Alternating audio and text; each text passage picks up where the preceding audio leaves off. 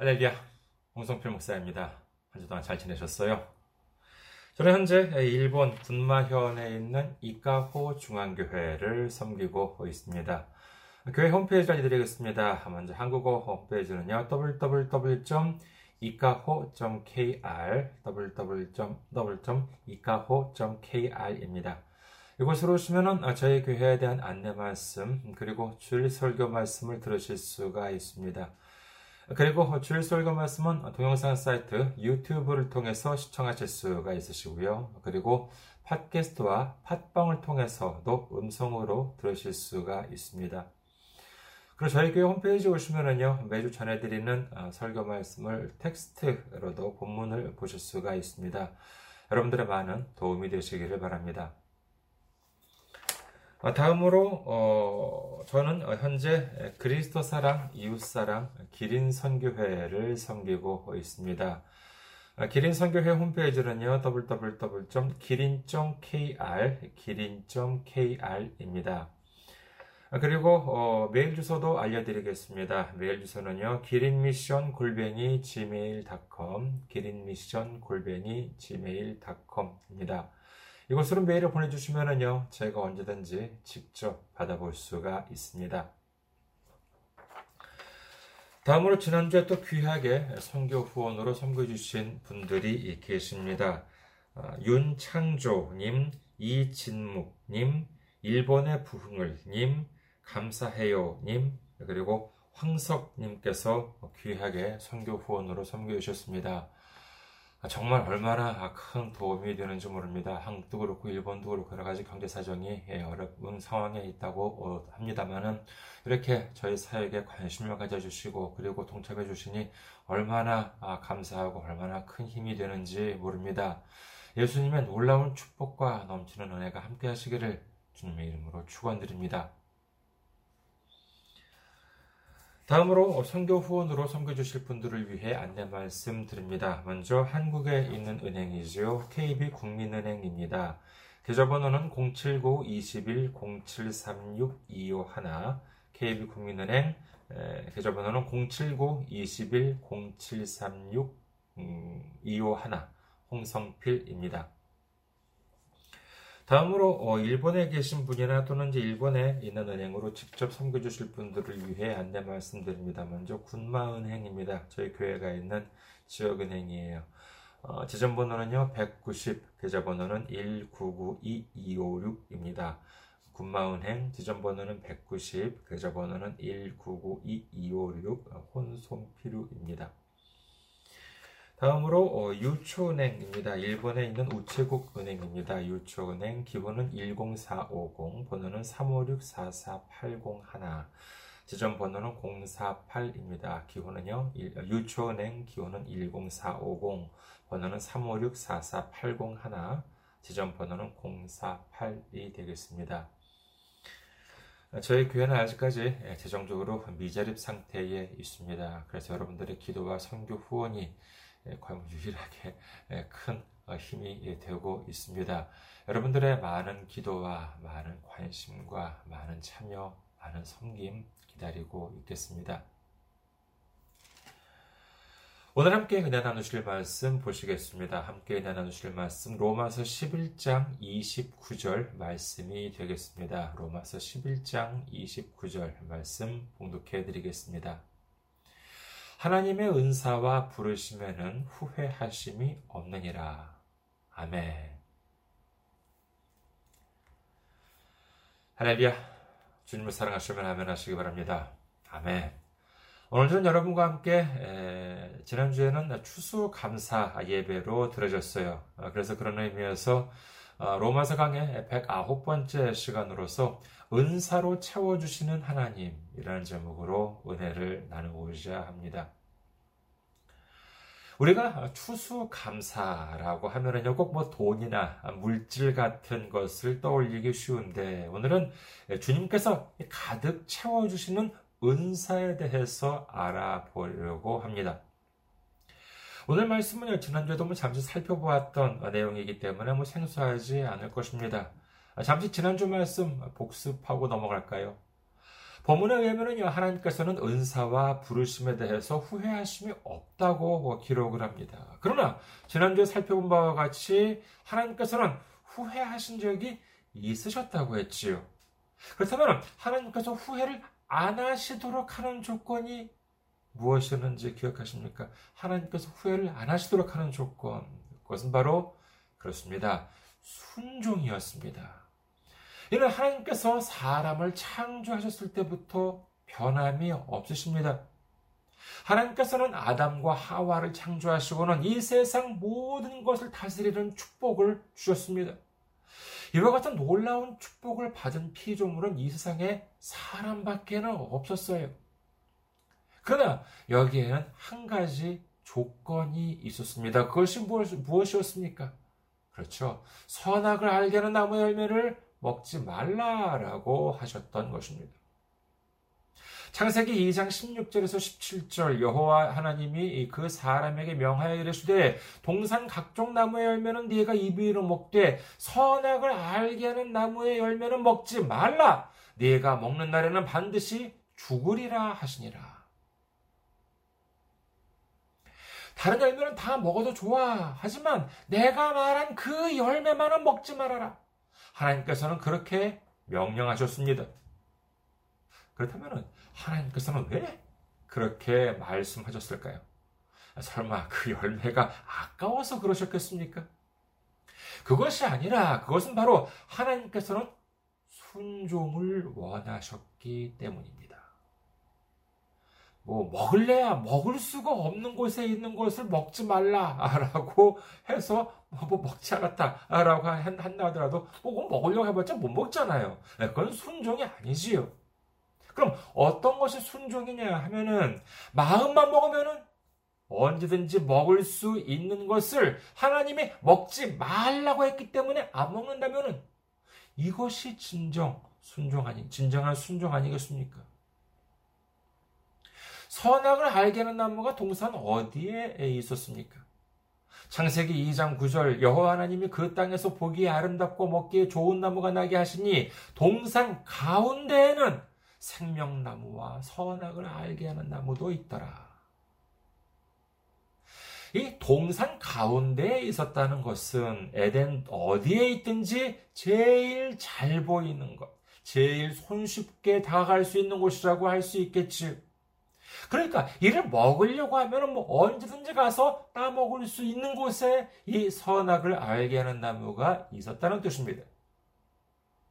하지만 그럼에도 불구하고 하나님이 명령하셨기 때문에 그 하나님의 준엄한 명령이 있었기 때문에 안 먹는다면은 그것으로 하나님께 순종한 곳으로 쳐주겠다. 이와 같은 말씀이었던 것이지요. 뭐 매일 뭐 삼시세끼 꼬박꼬박 시간 맞춰서 먹으라는 것도 아니고 그것을 안 먹기만 하면은 그 말씀만 지키면 하나님의 모든 말씀에 순종한 것으로 여겨주셔서 영원토록 기쁨과 평안 속에서 살아갈 수 있는 놀라운 축복이 약속되어 있었음에도 불구하고 그들은 마귀의 꼬임에 넘어가서 그만 그 열매를 따먹고 말았던 것입니다. 모든 불행의 시작은 바로 이 하나님 말씀에 대한 불순종이었습니다. 하지만 이를 해결하기 위해서는 누군가가 바로잡아야 했습니다. 그래서 어떻게 되었습니까? 그렇습니다. 예수님께서 오셨던 것이지요. 로마서 5장 19절 한 사람이 순종하지 아니함으로 많은 사람이 죄인 된 것 같이 한 사람이 순종하심으로 많은 사람이 의인이 되리라. 빌립보서 2장 5절에서 8절 너희 안에 이 마음을 품으라고 그리스도 예수의 마음이니 그는 근본 하나님의 본체신 하나님과 동등됨을 취할 것으로 여기지 아니하시고 오히려 자기를 비워 종의 형체를 가져서 사람들과 같이 되셨고 사람의 모양으로 나타나사 자기를 낮추시고 죽기까지 복종하셨으니 곧 십자가에 죽으심이라.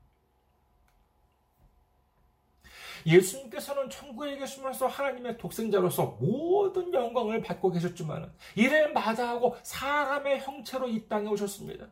그 이유가 바로 우리 안에 있는 불순종을 해결하기 위해서 오셨던 것입니다. 그렇다면 왜 이 불순종을 해결해야만 했습니까? 그것은 바로 모든 죄의 근원이 하나님 말씀에 대한 불순종이기 때문입니다. 그렇기 때문에 마귀 사탄은 항상 이 하나님에 대한 불순종을 무기로 사람들을 유혹하는 것이지요. 이 성경에 보면은요, 하나님께 순종으로 살아간 사람들이 많이 등장합니다. 그 중에서 제일, 제일 괄목할 만한 사람이 있는데 그것은 바로 모세가 아닐까 합니다. 신명기 34장 7절에 의하면요, 모세는 120년을 살았다고 기록을 하지요. 그의 인생은요, 120을 정확하게 40년씩의 단계로 구분할 수가 있습니다. 40년, 40년, 40년.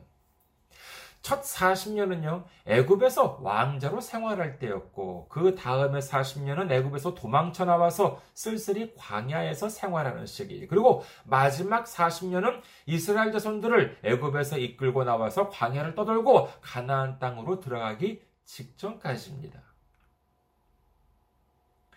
인간적으로 본다면요, 언제가 가장 화려하겠습니까? 당연히 애굽에서 왕자로 생활할 때라고 하겠지요. 당시 애굽은 최고의 선진국이었습니다. 그런데 자신은 애굽인이 아닌 이스라엘 자손이면서 왕자로 인정을 받아서 부귀와 영화를 모두 누리고 살았던 시기라고 하겠지요.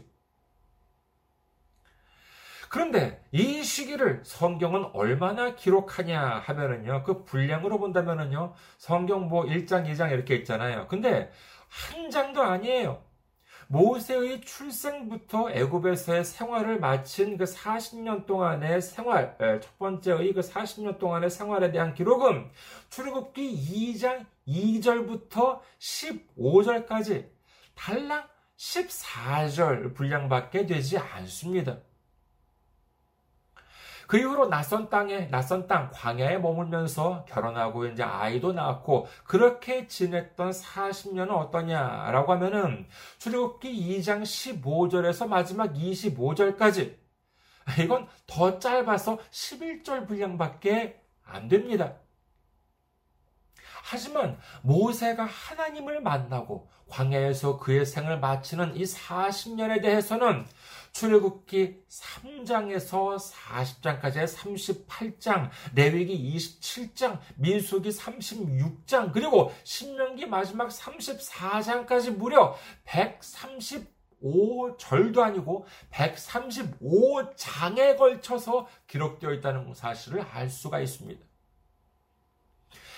시간상으로 본다면요, 똑같은 40년인데 왜 이처럼 큰 차이가 나는 것일까요? 그것은 바로 마지막 40년은 하나님을 만나고 하나님께 순종하는 삶을 살았기 때문인 것입니다. 아무리 부귀와 영화를 누리는 삶을 살았다 하더라도 하나님께 순종하지 않, 순종하는 삶이 아니라면 성경은 철저하게 무관심하다라고 하는 사실을 알 수 있는 것이지요. 자, 40, 40 지나고 세 번째 40년에 접어들었을 때 그의 나이 이제 80세입니다. 이제 고령자가 된 모세는 어쩌면 자신의 삶을 정리하는 시기가 아니었을까 합니다. 옛날엔 좋았지. 그 강대국 애굽에서 권세를 누리며 살았을 때는 참 멋있었어.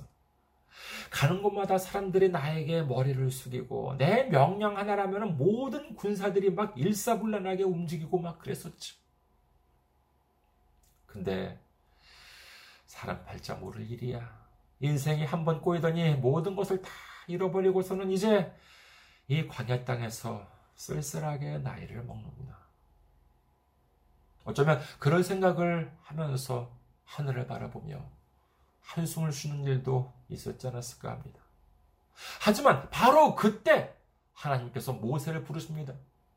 그리고 뭐라고 말씀하십니까? 출굽기 3장 10절 이제 내가 너를 바로에게 보내어 너에게 내 백성 이스라엘 자손을 애굽에서 인도하여 내게 하리라. 너무나 기가 막히는 노릇 아닙니까? 이제 인생 끝자락이라고 생각했었는데 하나님께서 부르세요. 모세야 모세야.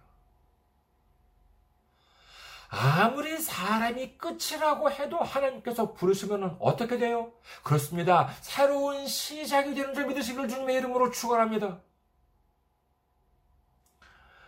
보세요. 하나님께서는 참 어려운 말씀을 쉽게 하시지 않습니까?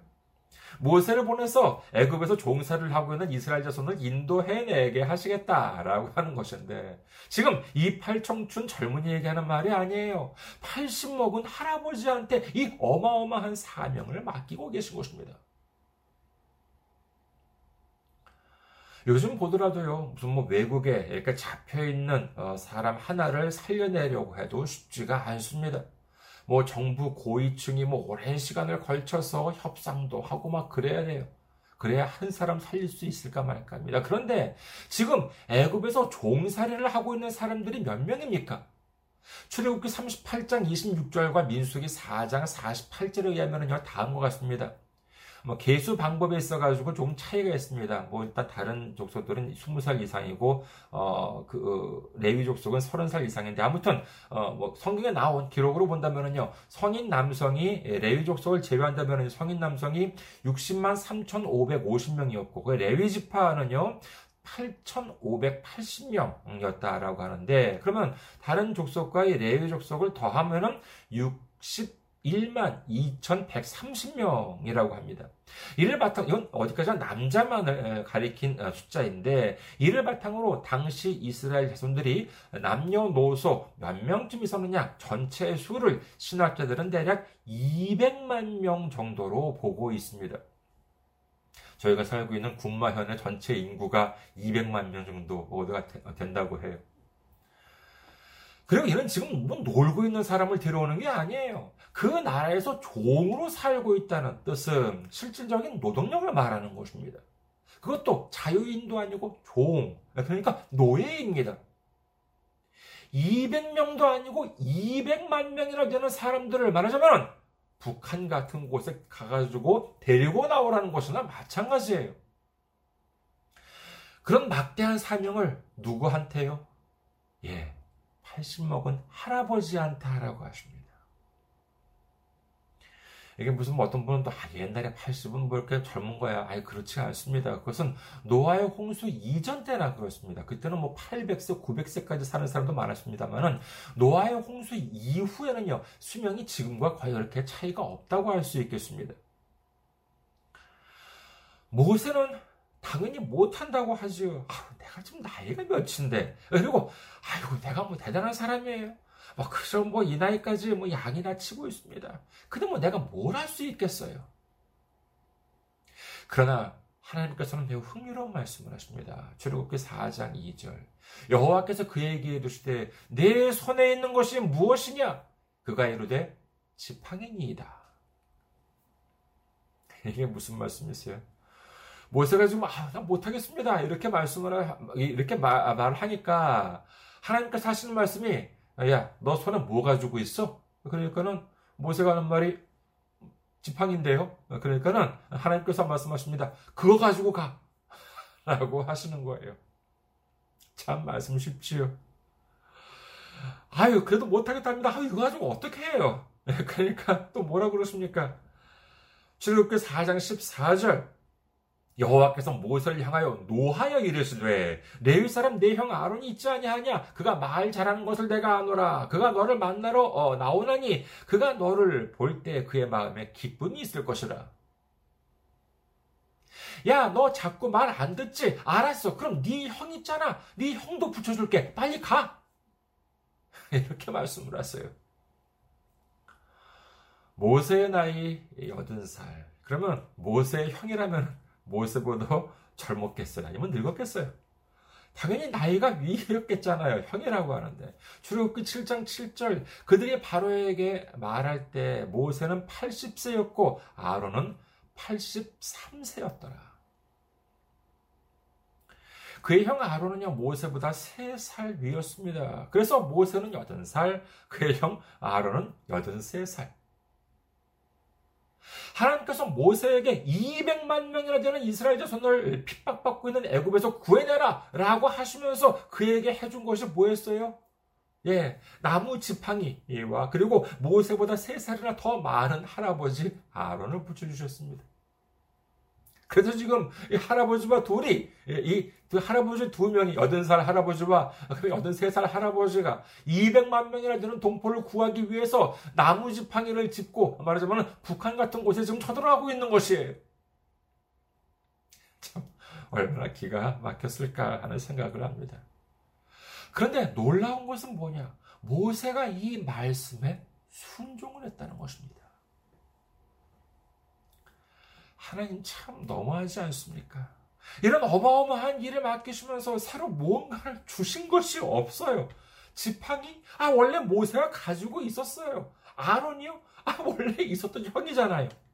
다 원래 있던 거예요. 하지만 원래 있던 지팡이를 가지고 원래 있던 아론 형과 함께 가라고 합니다. 하나님은 그럼 막강한 군대를 짠 하고 만들어 주실 능력이 없으십니까? 아니에요. 그 정도가 아니라 천군 천사를 보내서 지금 당장 애굽을 완전히 뒤집어 놓을 수도 있습니다. 그러나 그렇게 하지 않으셨어요. 그 이유가 무엇입니까? 그것은 간단합니다. 그가 원래 가지고 있던 지팡이와 그의 형, 아니 뭐 사실 형은 나중에 뭐 하도 뭐 모세가 아, 자꾸 못하겠다고 하니까 억지로 붙여준 것이지만은 솔직히 그 모세가 본래 가지고 있던 그 지팡이 하나면 충분했기 때문인 것입니다. 모세가 믿음을 가지고 순종하는 마음으로 애굽을 향하자 놀라운 일이 일어납니다. 출애굽기 4장 20절 모세가 그의 아내와 아들들을 나귀에 태우고 애굽으로 돌아가는데 모세가 하나님의 지팡이를 손에 잡았더라. 하나님이 모세한테 새로운 지팡이 주셨습니까? 아니에요. 그렇지가 않습니다. 원래 가지고 있던 지팡이에요. 그때까지는 그렇지만 그때까지는 양이나 치기 위해 쓰던 그 흔한 나무 지팡이였지만 모세가 하나님께 순종하게 되자 어느덧 그 나무 지팡이는 하나님의 지팡이가 되었다. 이렇게 성경 기록하고 있는 것입니다. 하나님께서 모세한테 명령을 하십니다. 그러나 모세는 못한다고 해요. 그런데 하나님께서 이미 모세가 가지고 있는 것을 쓰라고 하십니다. 그 이유는 무엇입니까? 네가 순종을 하면은 내가 능력으로 넉넉하게 채워주시겠다. 이렇게 말씀하고 계신 것입니다. 우리는 어떻게 기도를 합니까? 이것을 주시옵소서, 저거를 주시옵소서 하고 기도를 하지요. 아니 뭐 그게 잘못되었다는 것은 아니에요. 뭐 주님의 이름으로 구하는 것 중요합니다. 그런데 문제는 뭐냐? 여기에 감사가 없어요. 항상 이게 없습니다. 항상 저게 없습니다. 하고 불평을 말합니다. 불만을 말해요. 하지만 어쩌면 주님은 우리가 구하는 것을 우리가 이미 가지고 있다고 말씀하고 계시는지도 모릅니다. 200만 명이나 되는 이스라엘 자손을 구해내기 위해서 모세에게 필요했던 것이 무엇이었습니까? 천군 만마요? 막대한 자금이요? 아니에요. 오로지 그의 순종이었습니다.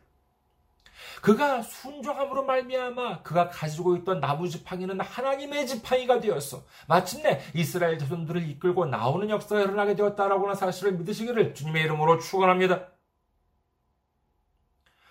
오늘 말씀에 의하면은요, 어, 하나님이 우리를 부르시고 은사도 주신다. 이렇게 기록을 하지요. 은사에 대해서 고린도전서 12장에는 다음과 같이 기록합니다. 고린도전서 12장 9절에서 11절. 다른 사람들 다른 사람에게는 같은 성령으로 믿음을, 어떤 사람에게는 한 성령으로 병 고치는 은사를, 어떤 사람에게는 능력 행함을, 어떤 사람에게는 예언함을, 어떤 사람에게는 영을 분별함을, 다른 사람에게는 각종 방언 말함을, 어떤 사람에게는 방언을 통역함을 주시나니 이 모든 일은 같은 한 성령이 행하사 그의 뜻대로 각 사람에게 나누어 주 주시는 것이니라. 요즘도 어, 그러는지는 모르겠습니다만 지금 한국 떠나온 지가 한 몇 년 되거든요. 2015년에 왔으니까는 뭐 몇 년 됩니다만은요. 근데 에, 그래서 그런지 뭐 한국에 보면은요 아직도 한국 그런지 모르겠습니다만은 한국 보면은 유독 이 한국에서는 이 방언에 에, 방언의 은사에 집착하는 경우가 적지 않은 것 같았습니다. 그 이유가 뭐겠습니까? 예전에 말씀드린 적이 있습니다만은요, 성경을 잘 모르기 때문에 그렇습니다. 고린도전서 14장에 보시면은요, 방언을 하는 방법이 나와 있습니다. 고린도전서 14장 27절에서 28절. 만일 누가 방언으로 말하거든 두 사람이나 많아야 세 사람이 차례를 따라 하고 한 사람이 통역할 것이요. 만일 통역하는 자가 없으면 교회에서는 잠잠하고 자기와 하나님께 말할 것이요.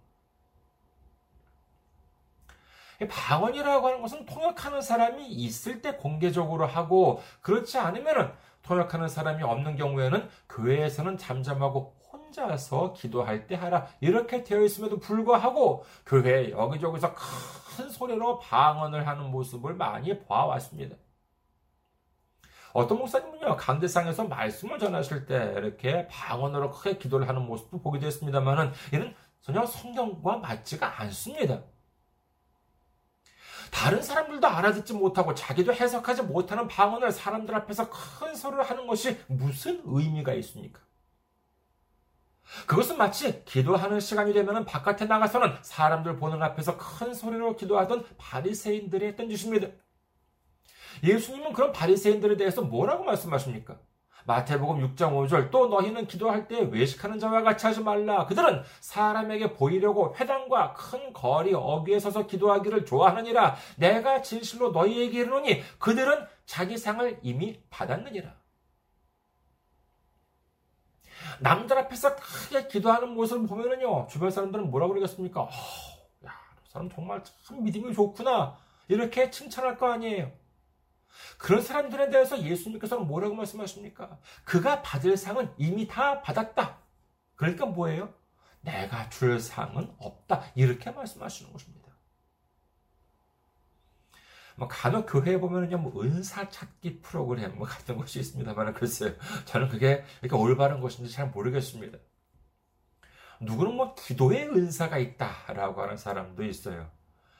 뭐 그분은 뭐 그렇게 말씀하지 않으셨습니다만은요. 정말 제가 어느 교회에서 이렇게 본 어, 분인데 아, 이분 여자 집사님이셨어요. 부부가 이제 그 교회에 참석하고 계셨는데, 근데 예, 무슨 그때 뭐 대단한 무슨 행사가 아니었고 무슨 뭐 그 그냥 식사 기도였나? 근데 예배 끝난 다음에 같이 모여서 이제 간단한 식사를 하는데 예, 즉흥으로 그분이 이제 뭐 식사 기도인가를 이제 하게 되었어요. 근데 야, 정말 예, 어쩌면 그렇게 기도를 잘하세요.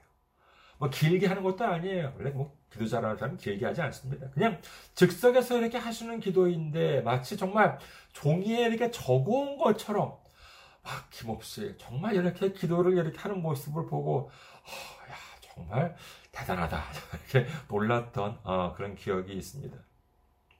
하지만 사람의 눈으로 보기에 그렇게 잘하는 것만이 은사일까요?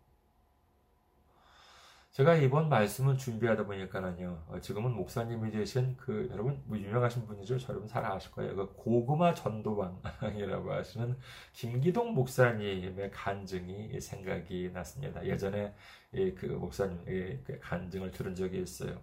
그때는 이제 안수 집사님이셨는데, 그 당시 섬기고 계셨던 교회의 어느 한 구역이 아주 크게 성장한다라고 하는 소문을 들었다고 합니다. 그런 소식을 들었대요. 그래서 어, 거기 이, 정말 이렇게 에, 구역장님이 아, 정말 이렇게 소문이 자자해야 돼요. 그래가지고 어, 뭐 나는 자 본인은 이제 그, 그 구역은 아니지만 그래도 한번 그렇게 이렇게 좀 성장을 하고 있다고 하니까 한번 가봐야지 이렇게 해가지고 한번 그 구역 예배에 가보셨답니다.